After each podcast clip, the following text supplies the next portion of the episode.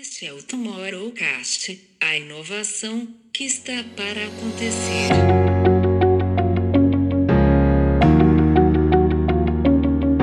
Sinto muito, tem que aprender todo dia, tem que olhar todo dia, porque as questões sociais mudam o tempo inteiro, e todas elas. Então é por isso que é preciso essas figuras nessas marcas de forma perene e constante, porque é isso que vai garantir que essas mudanças chegam com todo o preço.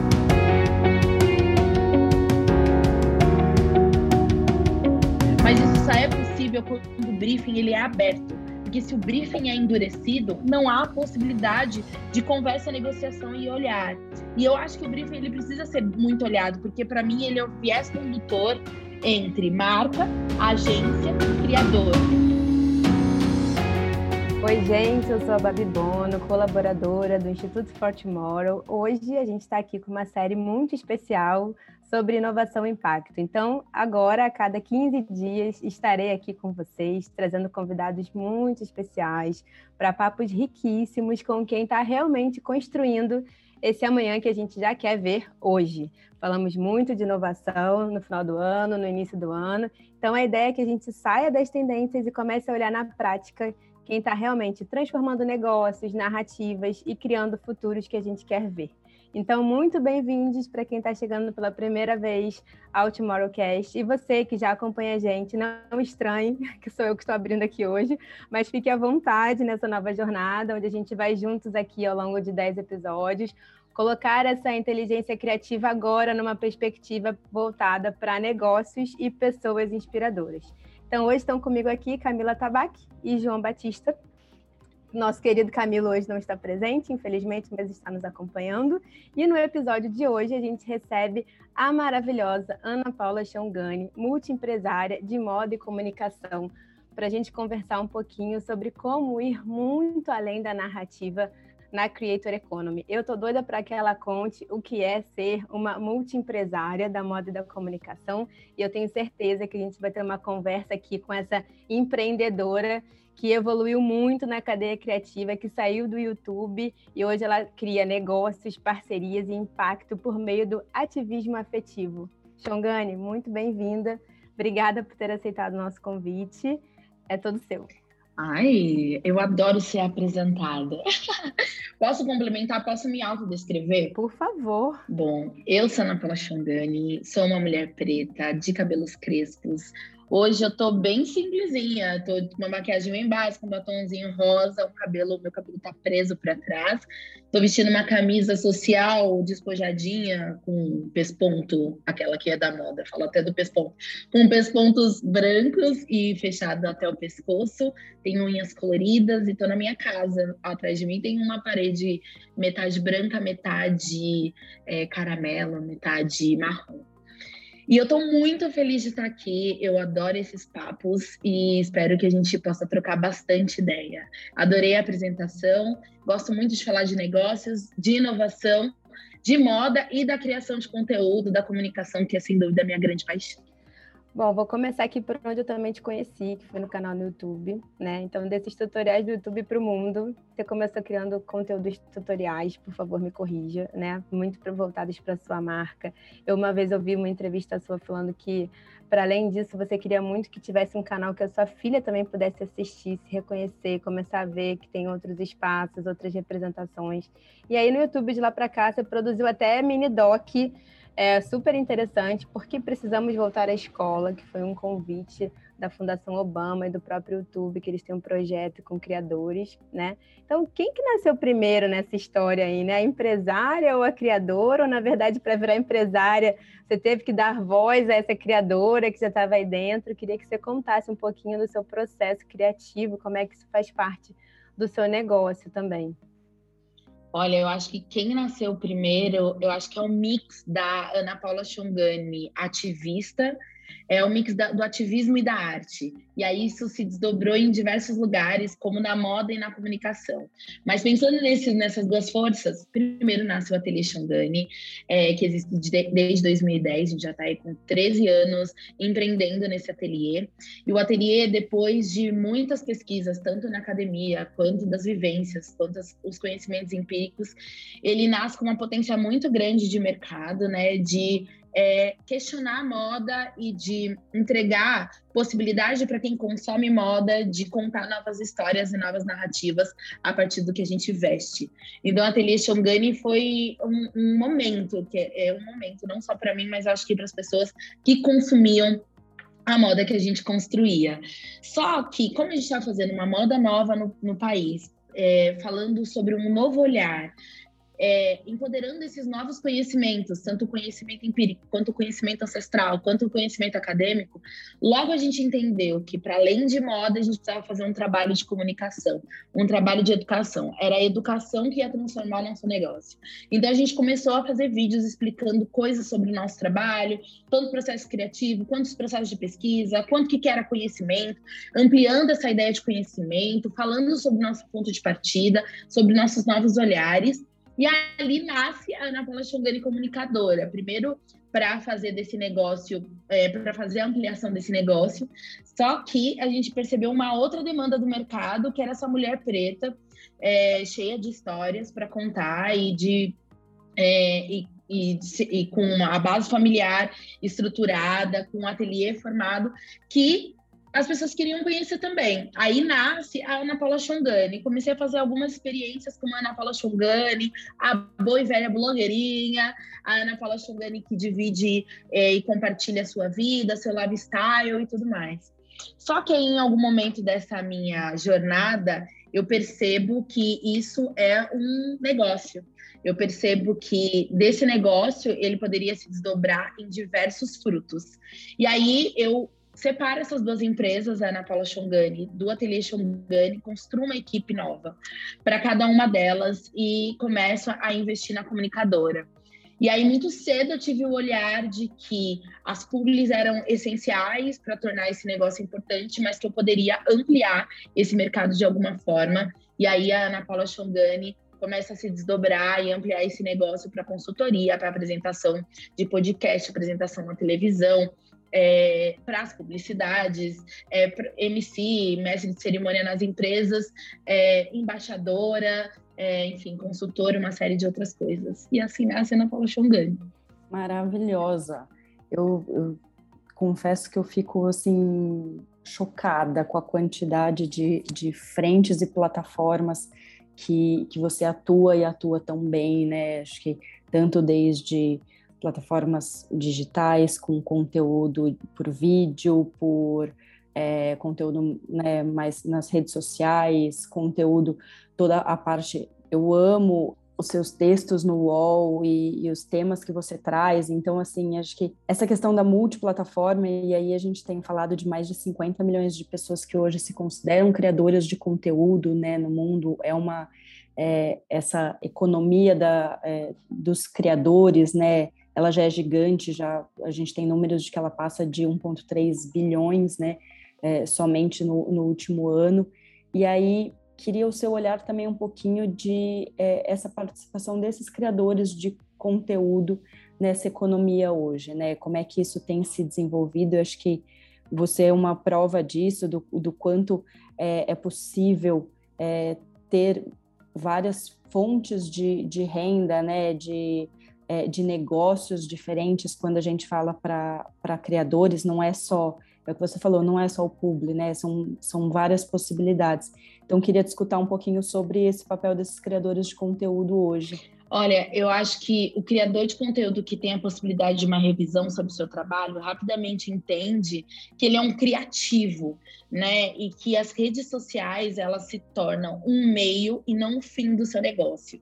Então, as redes sociais é um dos lugares onde eu crio. Se eu sou um criativo, se eu sou uma criadora, eu decido quais são as plataformas que a minha criação vai... quais são os caminhos que minha criação vai utilizar para atingir o meu objetivo final.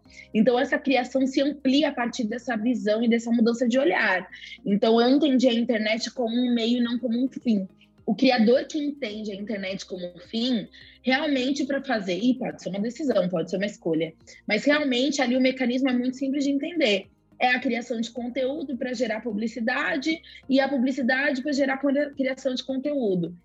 Agora, quando o criador entende a criação de conteúdo, como quando o criador entende a criação, Quando o criador entende a internet como um meio da sua criação, isso se amplia. Aí ele entende que ele pode, eu sou editora, por exemplo, da Companhia das Letras, ele entende que ele pode criar como editora, ele entende que ele pode criar como escritora, ele pode criar como colunista, ele pode criar publicidade, ele pode criar palestras, né? Ele pode criar em rodas de conversa como MC ou como mediadora, ele pode criar e observar o seu potencial que você já aplica nas redes sociais para novas criações. Então eu tive essa perspectiva e agradeço assim, todas as coisas que me chegaram, tanto as mentorias, quanto as pesquisas, quanto partir do empreendedorismo, né? Porque eu parto do empreendedorismo. Geralmente a blogueira, ela primeiro é blogueira e depois empreende. Eu não, eu primeiro já era empreendedora para depois me tornar blogueira. Então, acho que isso fez com um novo olhar também já de negócio, um olhar de negócio para esse trabalho de comunicação. Então, acho que a economia da criação hoje ela vem se ampliando a partir do reconhecimento do mercado de que o criador é um criativo. O nome já está ali, né? Criadores de conteúdo, falta o mercado e o próprio criador acreditar na sua criação.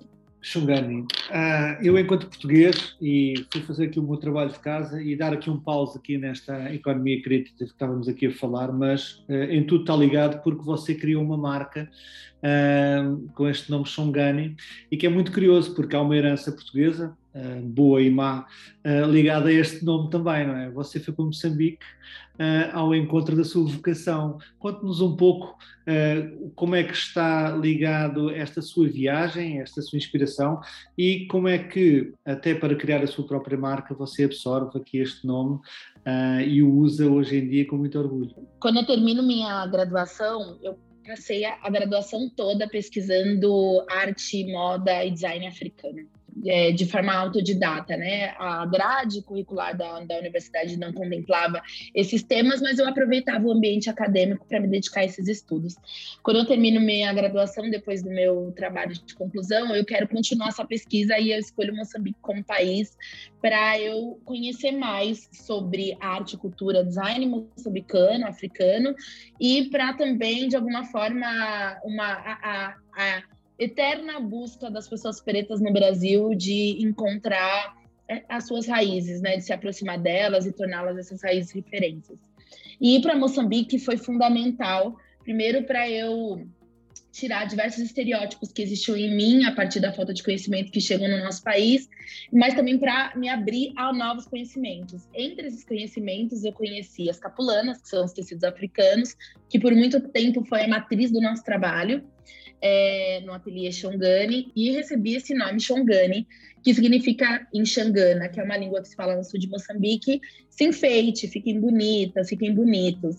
E eu achei que fazia todo sentido para o ateliê, então esse nome primeiro veio para o Ateliê Xongani, e depois eu absorvi esse nome como meu nome, uma para que essas histórias se complementassem, tanto da Ana Paula Xongani quanto do Ateliê Xongani, e dois, numa tentativa de resgate do que nos foi perdido com o processo de escravização do nosso país, né? Os meus sobrenomes, sim, são sobrenomes portugueses a partir desse processo de colonização, mas eu gostaria eu sempre quero, né, nessa busca da ancestralidade, reconstruir essa história perdida. Então, hoje, ser Ana Paula Chonguene é fundamental para mim, porque quando alguém anunciar, me chama Ana Paula Xongani, eu quero que as pessoas esperem uma pessoa como eu, ou pelo menos se perguntem, esse sobrenome é da onde? Isso seja ponto de partida para uma boa conversa. Eu ia até voltar no pronto dos criadores, mas eu achei que foi tão bom esse caminho que eu vou por um outro aqui também. Porque eu acho que você equilibra muito bem assim, a beleza nos seus conteúdos, nos conteúdos que você faz e no seu negócio em si, né? Inspiração e militância em todas as plataformas que você atua. Então, você acredita que pelo conteúdo que você gera, você ajuda as pessoas e hoje em dia, você que já trabalhou para mais de 40 marcas, você acredita que nesse processo criativo, você também ajuda essas marcas a expandirem o olhar sobre os diversos tipos de existência que nos habitam hoje, as diversas conversas que a gente está tendo por aí? Muito fruto também desse teu estudo, da tua imersão e todas essas suas conexões? Eu costumo dizer que eu faço e pratico o ativismo afetivo. E aí as pessoas me perguntam por que, Ana Paula? Porque eu fui formada dessa forma, né? O ativismo sempre fez parte da minha vida, por isso que eu falei que eu sou formada por arte e por ativismo, né? Ao mesmo tempo que eu tenho um vô entalhador, ele é ativista preso político, ativista nas mobilizações sociais do seu bairro. Então eu sou formada a partir dessas duas fontes, e o afeto, ele faz parte disso, porque a pessoa que é ativista era quem fazia carinho no meu cabelo. Eu tenho um texto no UOL que eu falo mais sobre isso. Então, o ativismo afetivo me faz reunir o conhecimento do ativismo, né? As mudanças sociais, está muito integrada com a minha realidade, com a minha base, mas também construir pontes e relacionamentos com o mercado para que esse ativismo seja acolhedor e que a gente faça uma transformação. Eu acho que tem diversas formas da gente fazer esse ativismo e todas elas são extremamente importantes. Eu sempre brinco, né, que tem gente que destrói muros, outros constrói pontes. E as duas coisas são fundamentais, porque a ponte com o muro não faz sentido, o muro com a ponte também não. Então, as duas coisas são fundamentais. Eu sei fazer o caminho de construir pontes. Eu sei fazer o caminho de dialogar e de fazer, a partir desse diálogo, transformação para a minha comunidade e para as coisas que eu acredito. Por isso que o afeto é meu ponto de partida, o afeto no sentido amplo da palavra. Tanto afeto no sentido do acolhimento, quanto afeto no sentido de afetar. Afetar para transformar, afetar para mudança. Então, eu acho, sim, que o resultado de hoje a gente trabalhar no último ano com 40 marcas, e não só trabalhar 40 marcas, tem outro dado que eu posso trazer para vocês, que a gente teve um crescimento da minha empresa de mais de 200%, com o mesmo número de marcas do ano anterior, é porque esta relação entre mercado e Ana Paula Xongani funciona muito bem. Eu entendi que as marcas, elas não estão prontas, elas não estão preparadas. Não tem marca pronta e nem marca preparada para as pautas sociais que existem no nosso país. Não tem. Existem marcas que estão dispostas a uma revisão, disposta a esse processo e encontram pessoas para contribuir com ela. Então, precisa na outra ponta ter também pessoas, ativistas que estejam dispostas a fazer essa transformação. Eu sou uma delas. E por isso que sim, acho que as discussões no marketing de influência sobre questões sociais, ou melhor, a gente ter um marketing de influência que seja mais próximo à realidade do nosso país, ela tem, sim, uma evolução importante. Eu sou otimista, eu gosto de ver o ponto positivo. A gente está, sim, evoluindo. Claro que se a gente olhar para essa evolução, ela ainda é proporcionalmente pequena, mas a gente tem, sim, evoluções. A gente já tem grandes nomes na criação, no mercado de criação de conteúdo. A gente já tem grandes marcas fazendo bons trabalhos e impactando diretamente na mudança social que a gente deseja. E eu me sinto muito orgulhosa de fazer parte dessa economia, da criação que transforma a sociedade.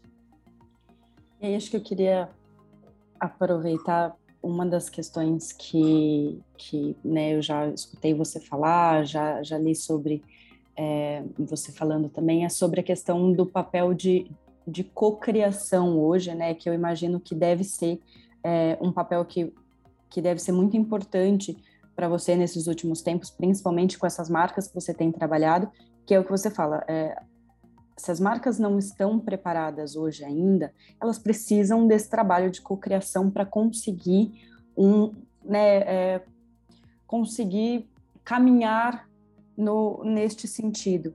Então, queria que você falasse um pouquinho sobre esses novos formatos, sobre o papel das plataformas e o papel dessa relação com as marcas de cocriação. E antigamente a gente via muito, era só um public post, né? Não tinha um trabalho de longo prazo.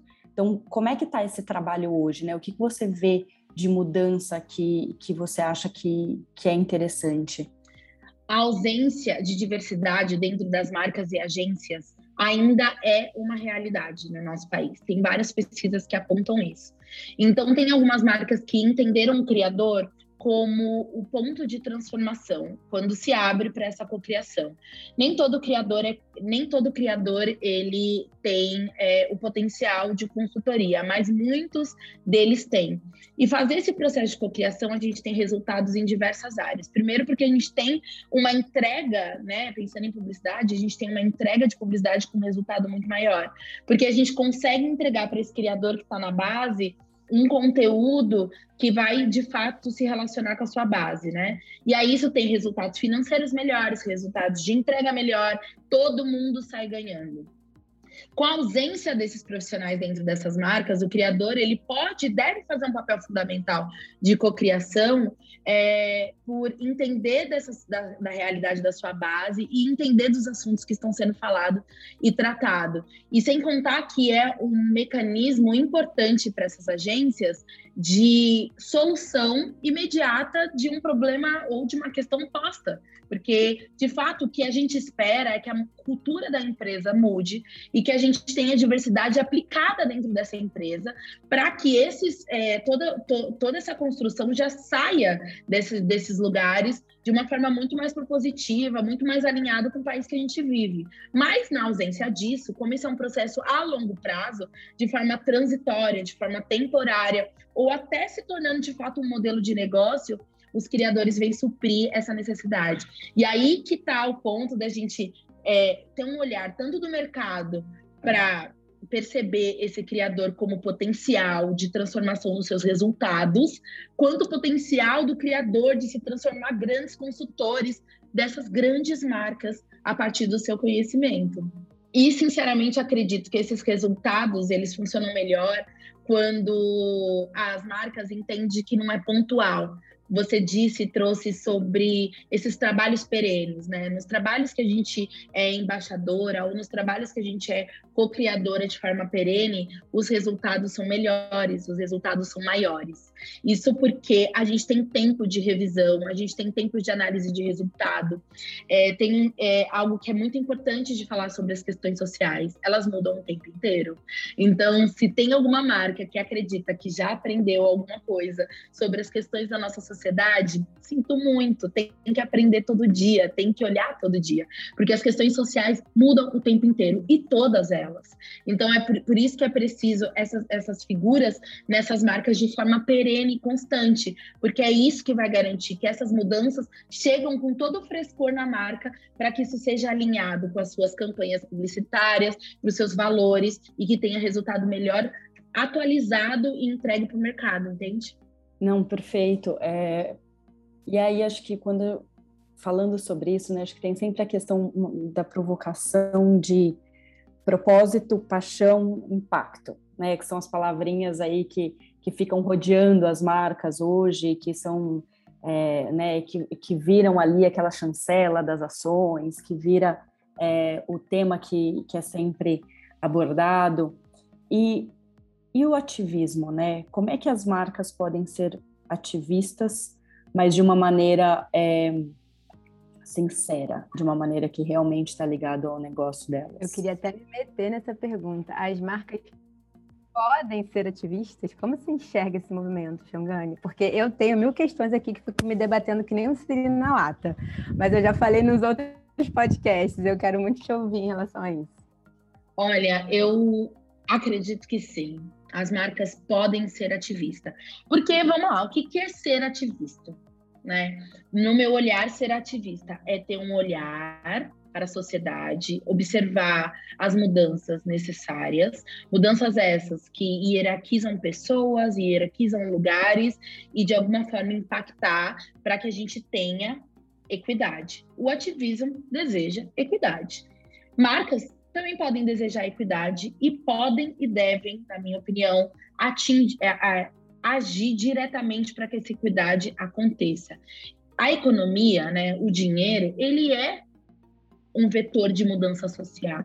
Ponto. A comunicação é um poder gigante. As marcas, elas têm reflexos diretos, tanto na economia quanto na comunicação. Então, elas podem ser, sim, ativistas para fazer essa transformação. Então, acho que sim. Acho que já tem marcas que caminharam bastante nesse lugar, o como fazer, a gente já conversou aqui um pouco.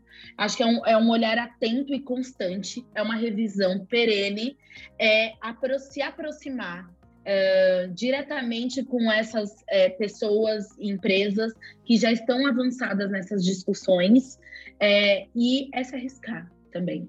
Porque toda inovação é preciso risco.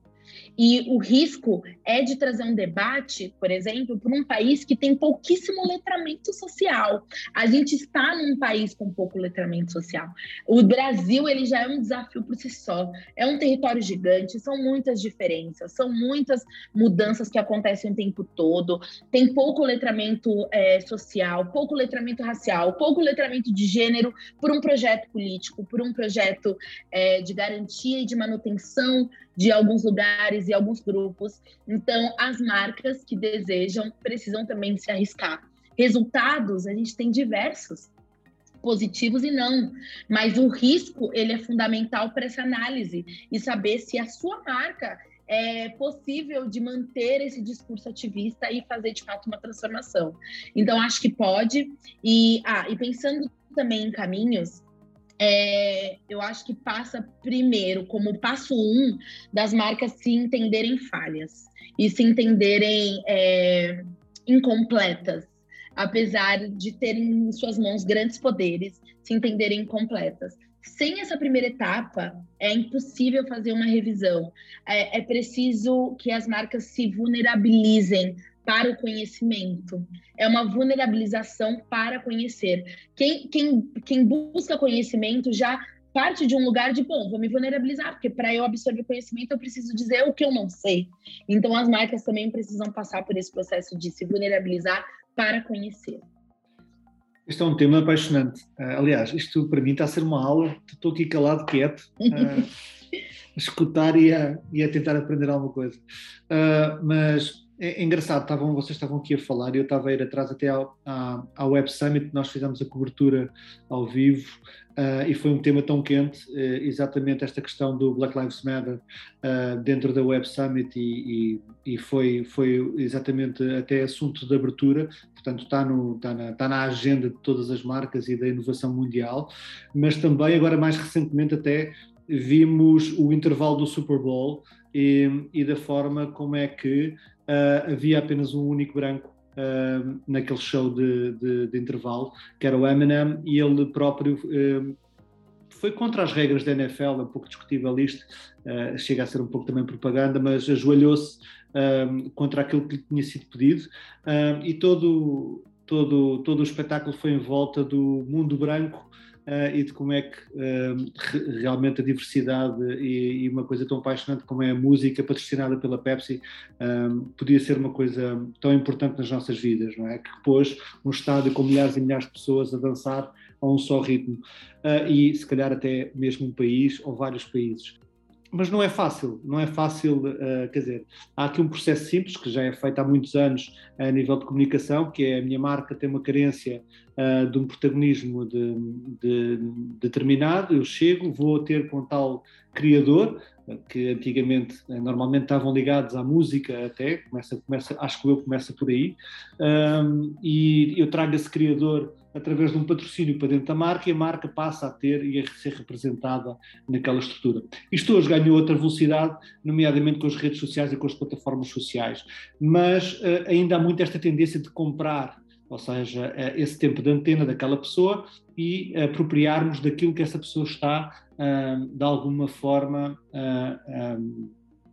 a movimentar e de alguma forma a comprar essa bandeira para trazer para dentro da nossa marca, da nossa empresa. Mas isso só não é suficiente.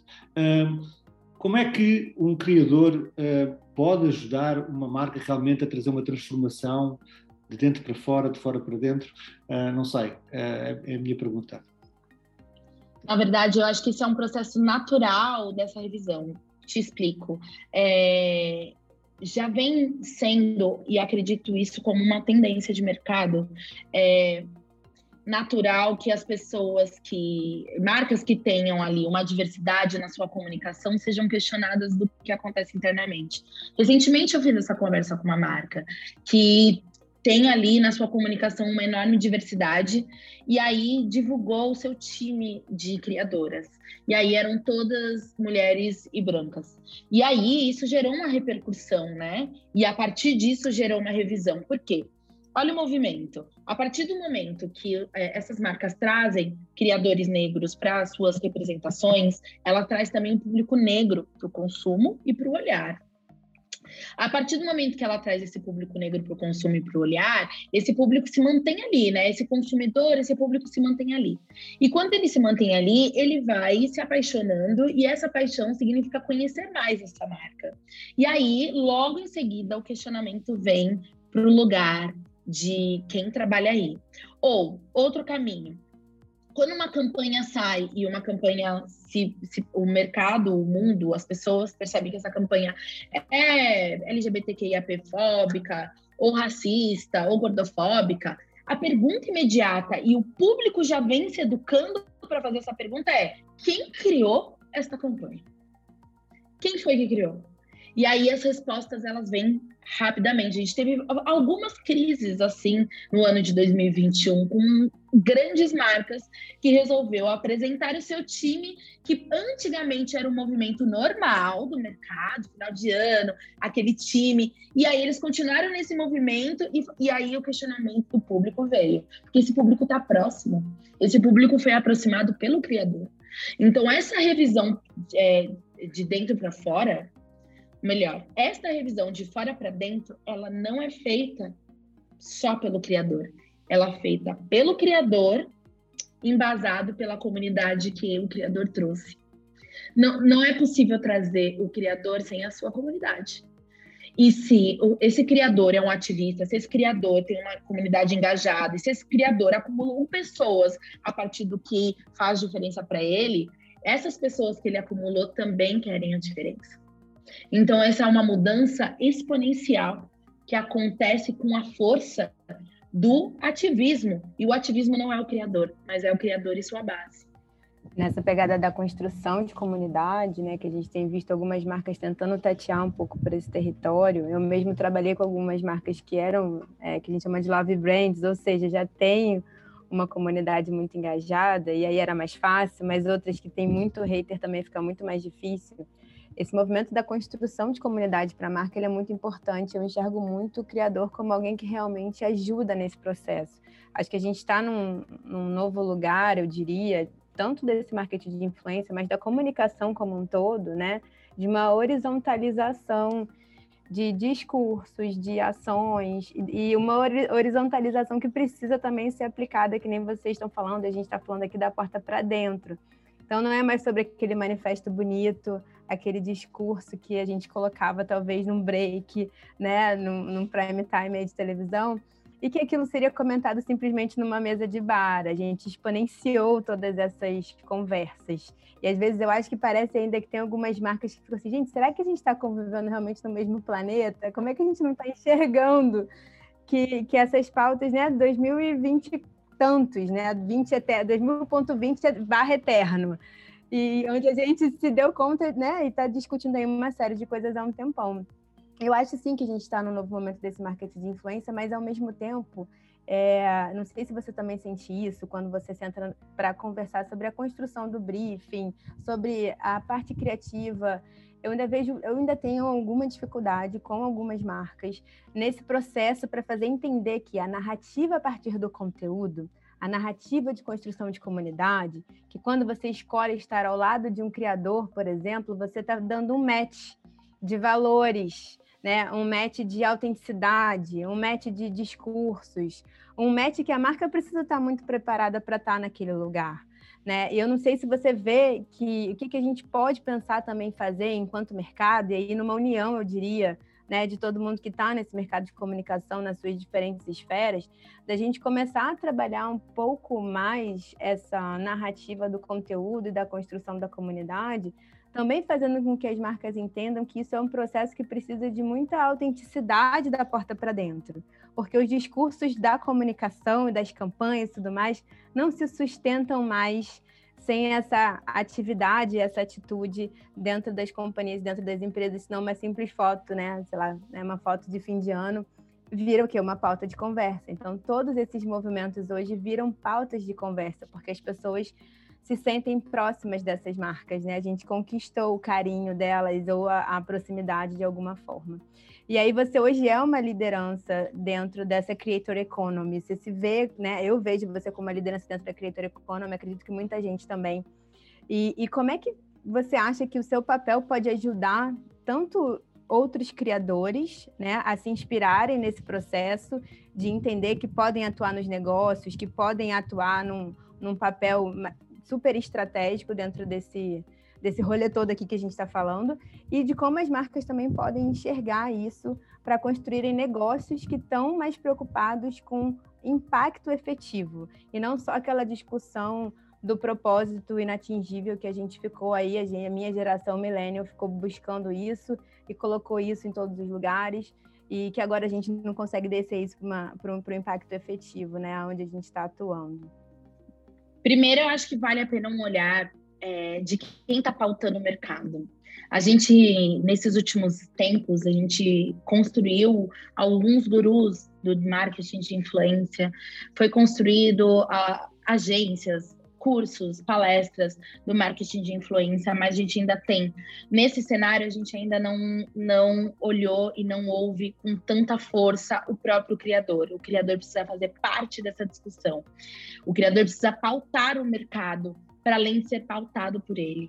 Então, a partir do momento que a gente colocar o criador como ponto importante, né? Não precisa ser centro, mas como ponto importante equilibrar essas forças entre agências, marcas, processo de educação e o criador, eu acho que todo o mercado vai ter um resultado muito grande. E o meu papel nos últimos anos vem sendo esse, de pautar o mercado a partir do olhar do criador.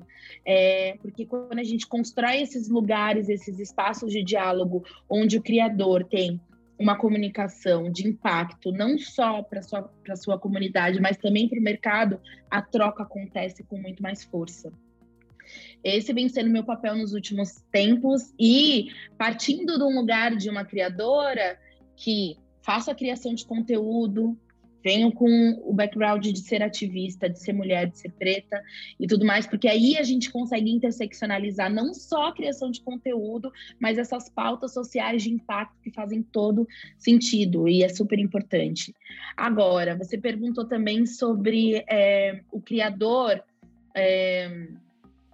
Você falou, e esse é um assunto que para mim interessa muito, sobre como que as agências de fato vão fazer essas alianças, esse match, esse casamento com o criador. E aí, nesse lugar, é preciso confiança. E aí, eu até, com alguns olhares, eu entendo por que que a marca não confia. Porque muitas vezes ela contratou por anos criadores que não tinham princípios, valores fundamentais para a marca. Então, ela precisava direcionar tudo milimetricamente para esse criador, porque ele muitas vezes não tinha o propósito alinhado com a marca. Então, o que a marca queria desse criador? Apenas a imagem, apenas o acesso à sua comunidade. Só que hoje as marcas buscam criadores que tenham propósitos alinhados, e aí só precisa da confiança da marca e do criador entenderem que elas estão no mesmo lugar. E aí, quando essa confiança é estabelecida, a gente consegue, de fato, que esse casamento acontece. Porque senão vira uma comunicação muito truncada, né? Não há possibilidade de cocriação com marcas que não confiam na outra parte que está cocriando. É preciso um lugar de confiança. E aí, algumas marcas podem dizer, mas eu não deu certo.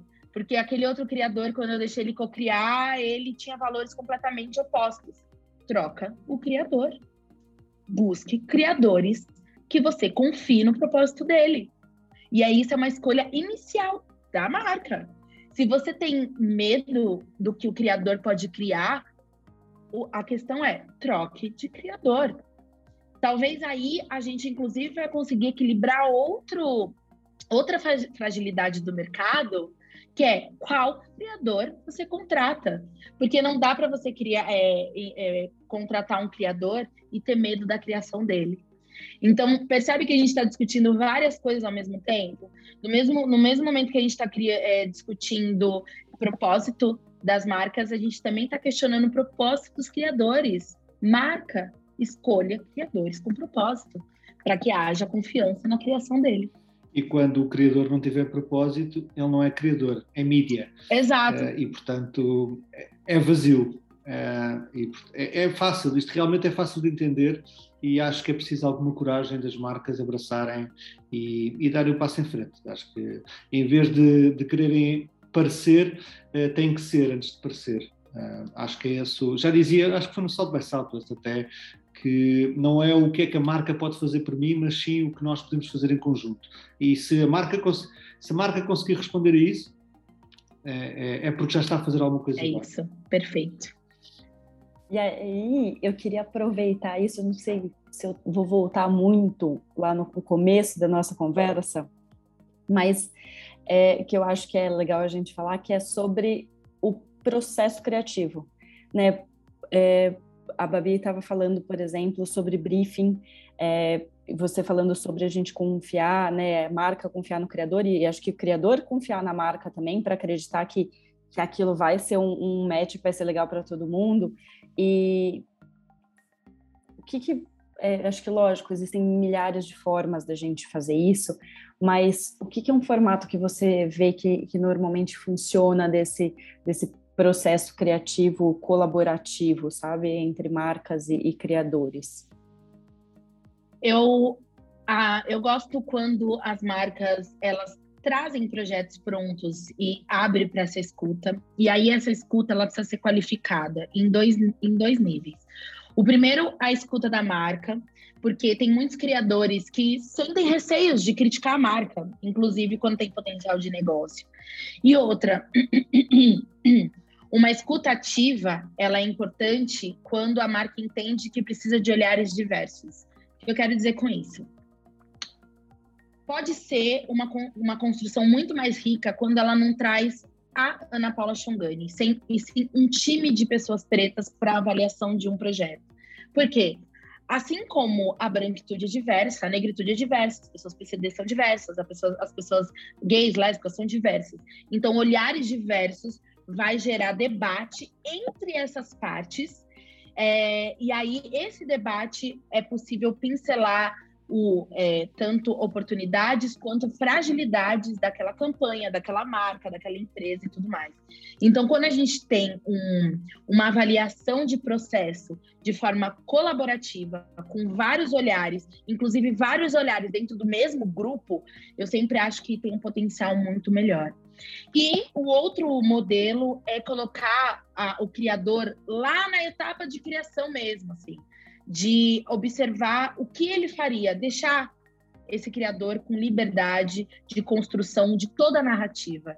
Vocês vão se surpreender, eu acho que as marcas vão se surpreender, porque tem algo que acontece no mercado que é assim, muitas vezes o criador resolve o briefing da marca e essa conversa ninguém está preparado para ter. Como? Chega um briefing, eu tenho ali o briefing, eu já topei aquele job, eu tenho o briefing, eu tenho a minha comunidade. Eu não posso apresentar isso para a minha comunidade. Então, dentro daquele briefing, eu vou fazer uma leitura onde eu adapto o briefing à minha comunidade. Só que isso tem um risco, porque tem alguns criadores que serão capazes de fazer isso, outros não. Por isso que se você levar o criador lá na etapa de criação, você já vai entregar um briefing com mais qualidade.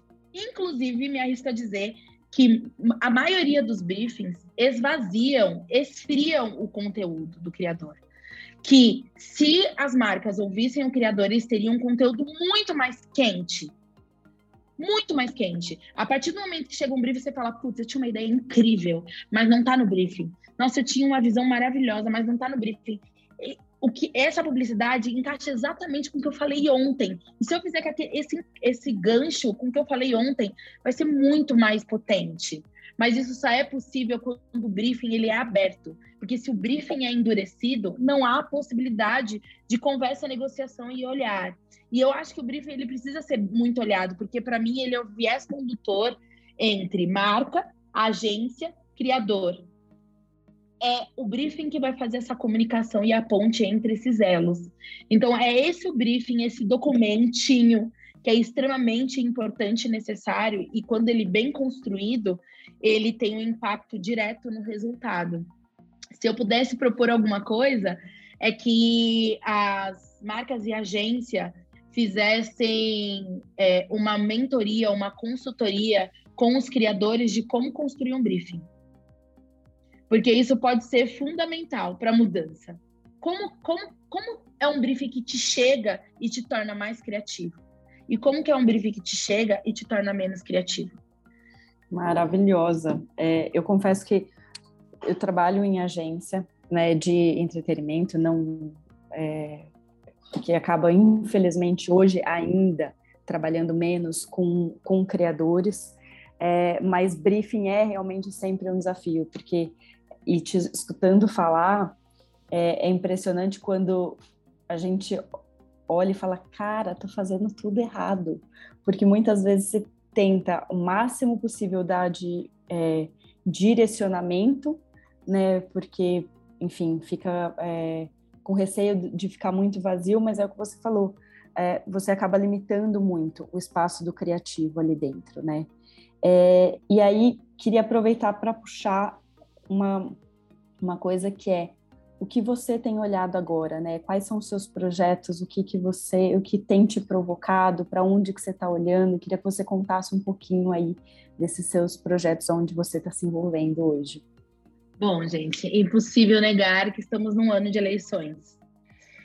E esse é um desafio gigante para uma criadora como eu.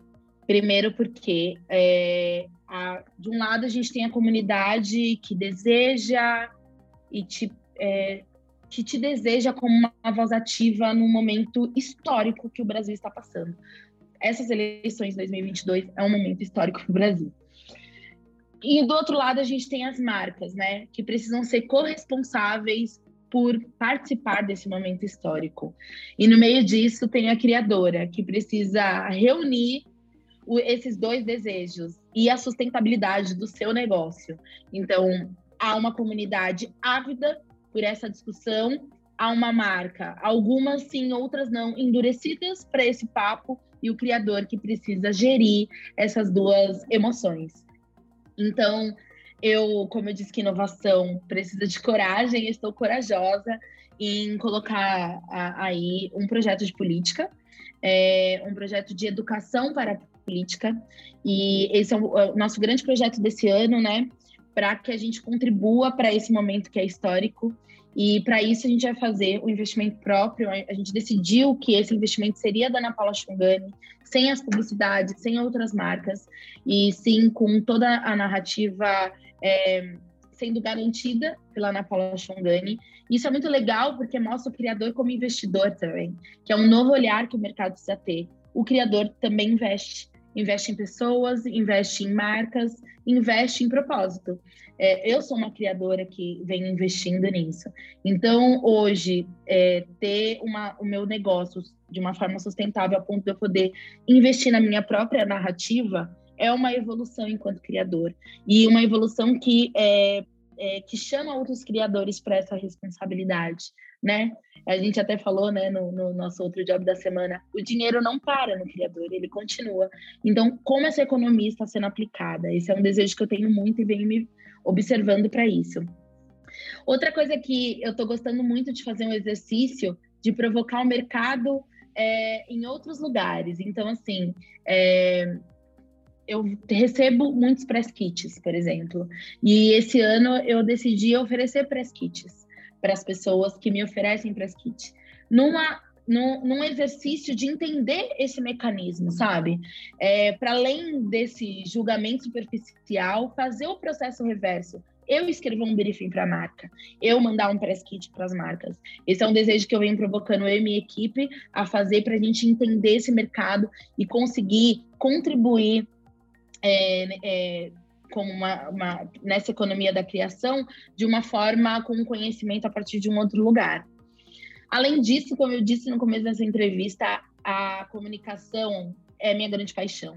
A Ana Paula Xongani, apresentadora, é a persona que eu mais gosto. Então, venho escrevendo muitos projetos para plataformas, para streamings e para televisão, para podcast e para internet também, onde a Ana Paula Xongani aparece, porque eu acho que esse é um lugar incrível.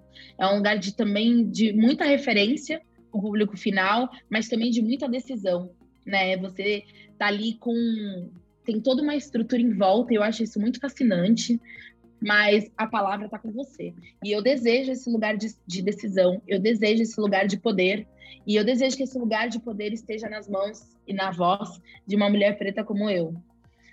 Além dos projetos de consultoria, que estão mais fortalecidos, de palestras também, a gente tem hoje um menu de palestras muito mais ampliados, com todas as coisas que a gente vem fazendo. Ampliar esse menu de palestras foi importante para a gente também ter uma visão do mercado melhor e para a gente conseguir propor para o mercado discussões que são importantes para a gente. E acho que é isso, hein? Já dei alguns bons spoilers aqui para vocês. Bom, eu fico muito chateada que vai chegando nesse momento que a gente precisa encerrar, porque temos ainda muitas coisas para a gente conversar. Eu acho que, Xongani, a gente precisa que você volte, porque Camila está aqui fervorosa, querendo ainda falar muito sobre moda, sobre ativismo, sobre identidade, sobre conteúdo e narrativa relacionada a tudo isso. Certo, Camis? Esqueceu alguma coisa? Sobre marketing pessoal. Então, já temos um convite aqui, por favor. E eu quero te fazer uma última pergunta, que eu acho que não é só uma pergunta, esse é um podcast que fala sobre futuro, sobre inspiração, sobre inovação. Então, eu queria que você deixasse para a gente aqui como que você enxerga, né, como tendência aí a curto e médio prazo, quando a gente conecta educação, ativismo afetivo, né, como você mesma contou aqui para a gente o que é, e o acesso à tecnologia, que é essa ferramenta que fez com que muitos criadores tivessem não só voz, mas hoje sejam empresários, atuantes, criativos, enfim, juntando educação, ativismo afetivo e acesso à tecnologia, para onde você acha que a gente está indo?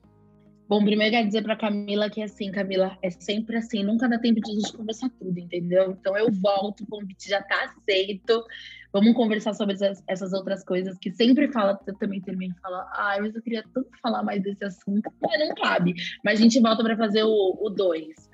Bom, eu queria trazer, o que eu enxergo como tendência, interseccionando esses pontos que você trouxe, como educação, o ativismo e a tecnologia, a internet, que é, sim, fundamental para muitos de nós, como esse lugar de transformação. E para isso eu queria te falar um pouco sobre como eu vejo o mercado, assim. Eu vou fazer, eu acho que uma comparação com o funil, né? O funil. Ali no topo do funil, eu acho que a gente tem uma comunicação, como tendência, a gente tem uma comunicação para quem é o novo convertido, quem acabou de chegar na pauta social. Como a gente falou aqui, o Brasil ele ainda tem pouquíssimo letramento social, racial, de gênero, de classe, pouquíssimo letramento. Então, sempre chega gente nova para entender coisas muito simples, mas que é importante esse processo de educação. Então, ali no topo de funil, eu colocaria essa tendência de acolher as novas pessoas das conversas antigas.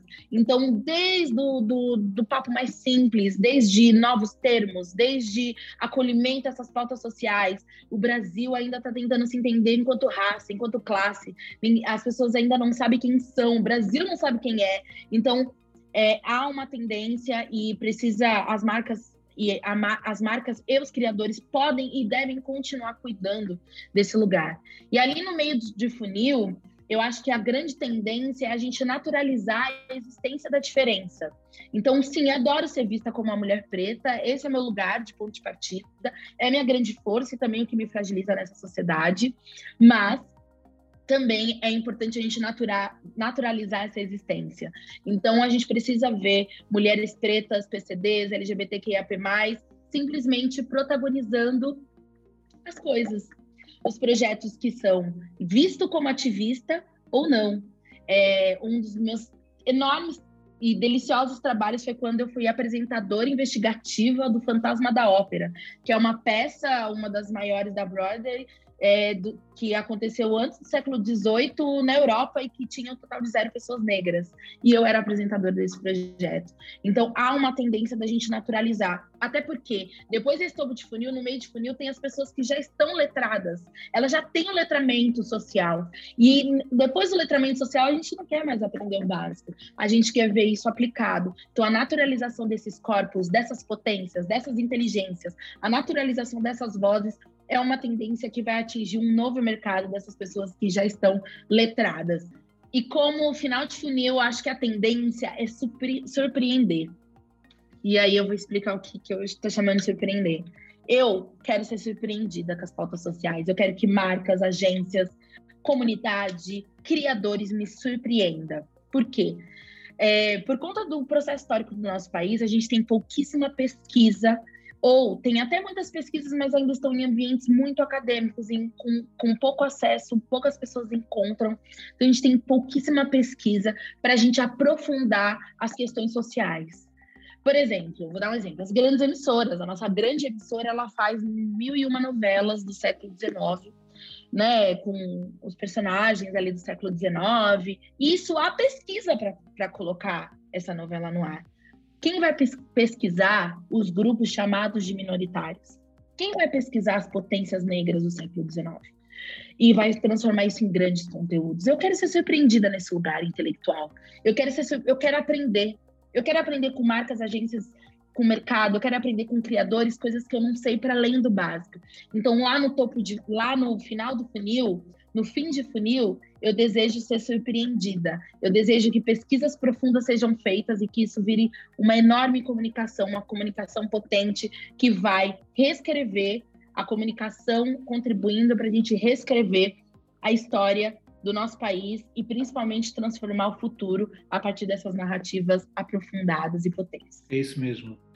Xongani, só falta mesmo perguntar as suas dicas, um livro, um podcast, sei lá, um vídeo de YouTube que vocês tenham acabado de ver e que... Um arroba, qualquer coisa. Estamos aqui apaixonados. Ai, gente, vou te dar agora. Deixa eu ver o arroba, deixa eu entrar aqui no YouTube. Eu estou completamente apaixonada por Bira, que o arroba dele no YouTube, na verdade, o canal chama O Algoritmo da Imagem. É um intelectual negro que vem extremamente da base e que traduz as construções de imagem das pessoas, assim, de uma forma muito potente, vem me ensinando muito. A gente que ficou devendo ali uma conversa sobre construção de imagem, coloca aí como pimenta dessa conversa, ver esse canal, O Algoritmo da Imagem. E Bira é um intelectual que, assim, eu admiro demais. Eu sempre indico um livro que é meu preferido da vida, que chama O Ano Que Eu Disse Sim, da Shonda Wines. E por que eu vou indicar ele mais uma vez hoje? Cada vez eu indico por um olhar. O olhar de hoje é porque eu tô num ano de dizer sim também, dizer sim para muitas coisas, dizer sim para novos projetos, dizer sim para novas construções de imagem da Ana Paula Xongani, dizer sim para esse projeto de política. Então, eu quero um ano de sim. A Babi começou esse podcast falando que a gente quer transformação, para agora. Eu tenho uma hashtag que eu sempre uso, que é eu tenho pressa, eu quero transformação para o futuro, mas eu quero para mim também. Então, para isso, muitos sims precisam ser ditos, e esse livro me transformou para a vida toda. Então, último, que eu amo poesia. E aí tem um livro que eu conheci recentemente, de uma escritora que chama Uckley, que chama Eu Destilo Melanina e Mel. Inclusive, tatuei melanina no meu pescoço por conta desse livro, mas para mim esse livro é uma celebração de parte do que eu sou, que é uma mulher preta e escura, e que transformou muito da minha trajetória. Pronto, indicações feitas. Perfeito, muito obrigado. Vamos tentar acompanhar cada um das suas dicas que você deixou aqui. Eu gostei muito de uma coisa que você disse no início e que vou, acho eu, tentar acabar aqui este podcast, que é com o significado da palavra Xongani, que é fiquem bonitos. Portanto, acho que é uma boa mensagem de afeto para quem nos escuta e quem chegou ao final deste podcast. Mais um Tomorrowcast. Nós continuamos por aqui. Obrigado. por escutarem e muito amor para todos. Ai, que lindo.